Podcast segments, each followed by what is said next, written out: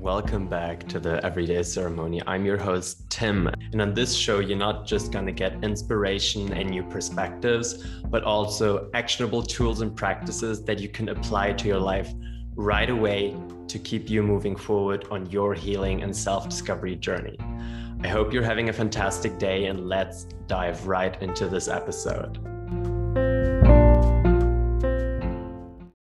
Healing is a huge thing out there right now. All is about healing, healing our bodies, healing our minds, healing our souls, healing our spirits, healing our hearts. But what does healing really mean? And what are really things that we got to take into account when it comes to healing? That's what I want to be sharing with you today. And I broke it down into like six C's, like the six C's of healing. And I want to start right into it with the first one, which is we need curiosity. We need to be curious about exploring parts of ourselves. We need to be curious about really getting to know ourselves better. We got to be curious about also relearning things and unlearning things, really getting a different perspective on things. Because healing means that we got to look at parts of ourselves that we have not looked at for a very long time, that we maybe never looked at because they're very uncomfortable. They're very hidden within our being. Maybe they are even from our ancestors, from our bloodline, from our past lives. And this is why we need this curiosity to really be able to tap into these realms that we have not explored yet and stay open for like new things to come up, but also for old things that we got to work through, that we got to heal within our system. So, like curiosity and like really doing that from a playful, from an easygoing place is super important. Otherwise, we will get very worked up in that healing process and we can easily burn out. So, we want to make it in a playful way, in an exciting way. And this is why curiosity is key to healing. The second one is courage. This basically plays back and forth with curiosity. Like we need to be curious, and then we need to have the courage to actually take a step forward and step into our healing process, to actually look at these parts of ourselves that are hurt, abandoned, scared within ourselves, our traumatized parts from our past. We got to have courage to look at these parts because it is going to be uncomfortable. It is not going to be the um, path of least, least resistance. It is not going to be the easy path. We need courage to actually step forward and say, okay, now I'm going to do that. And I'm going to step outside of my comfort zone actually to start looking at these parts, first of all, before we can heal them. And that's why it takes A, curiosity, and B, courage. Then the third C in this whole thing is communication. We got to really start becoming good at communicating. We got to be starting to communicate better within our system, within ourselves, with our internal family, with all these aspects that have been hidden that we now, through curiosity and courage, have looked at. And now it's time to really be a good communicator, to communicate with these parts of ourselves. And now the fourth C comes in compassion. We got to communicate with compassion we got to really have a conversation with these parts of ourselves from a loving place, from an understanding place.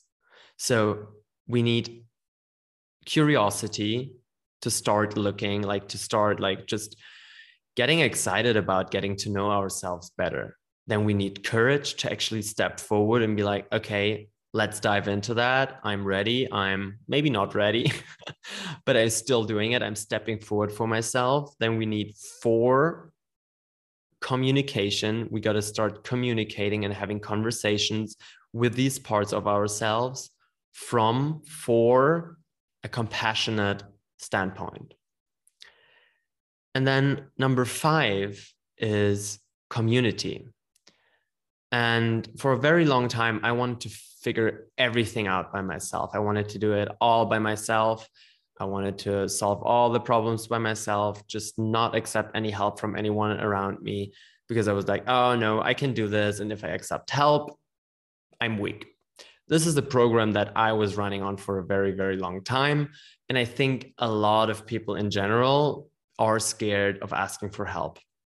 Why I put community in here is because I experience by myself how powerful it can be just having people around being on the same journey going through the same hardships going through the same like dark nights of the soul like going through these same dark moments in time where it's like wow this is crazy. This is tough. This is hard work and really having somebody around who can resonate with you, who can show you that it is normal to feel down at points. It is normal to feel frustrated at times. It is normal to be worried and scared about the journey. But just having that support system around that community of people is super powerful.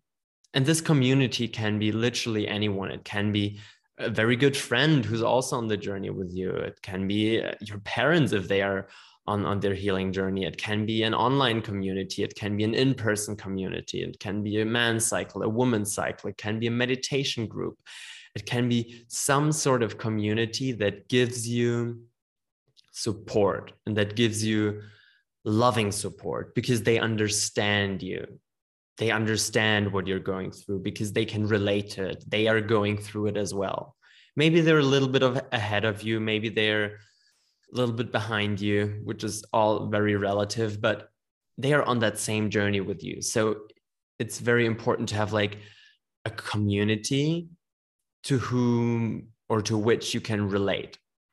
So that's number five. So we have curiosity, courage, communication, compassion, community. And then number six, commitment. We got to be committed. We got to be committed to our healing journey we cannot just be interested. Because if we're interested, we will find all the reasons to not put in the work. We will find all the reasons to not sit down and look at these parts of ourselves. We find all the reasons to not go out and play. We to not go out and have fun, to not go out and enjoy the moment because we got to work, we got to do this, we got to do that. We have all these responsibilities. That's what happens when we're interested in something. But if we're committed to something, it is there will be all these reasons to not do the work. There will be all these reasons to not sit down and meditate, to not journal, to not look within, to not go out in nature, to not not distract yourself. But you will do it either way because you're truly committed to it and you're dedicated and your heart is within it. And you're really in that full power with your full being in that healing journey. And that's what we want to do. We don't want to be interested because being interested in something just wastes our energy. It is like, oh, I want to do it, but then here and this there and then that. It's always an inner conflict. But if we're really committed to something, we go all in. And even though there might be difficult moments, there will be difficult moments, and there might be a lot of excuses that we could make, we are still hanging in there and we are still doing the work and we are still showing ourselves love and we're still showing ourselves compassion compassion again. And but we're committed to it. And it doesn't mean pushing pushing pushing pushing but just staying on that path and showing up for ourselves and really showing up in a committed way with compassion with love and just showing up, as I said, for ourselves on that healing journey. So I'm give you a little recap of the six C's of healing. First one being curiosity, really being curious to get to know yourself better.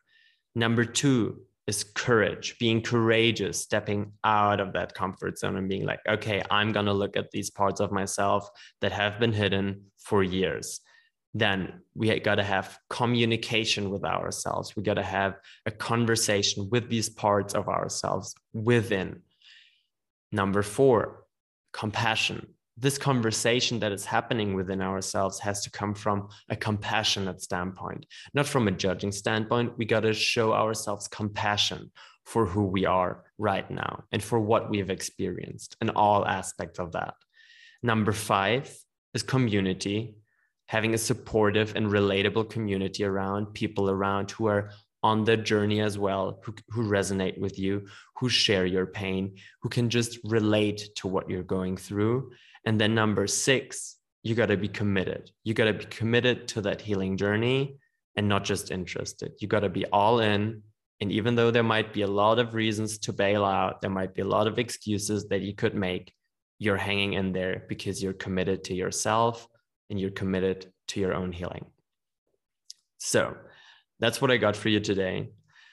For me, these things, like just having them down on paper, helped me so much to understand that healing journey a little bit better and to break it down a little bit if you also found that helpful, I would deeply, deeply appreciate if you would leave me a rating or review on that episode, on my podcast in general. This would help me tremendously, like really growing that audience, growing that podcast, reaching more people organically, and thus sharing that message with more people out there.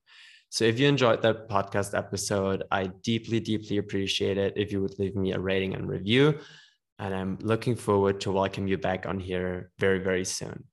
Peace out.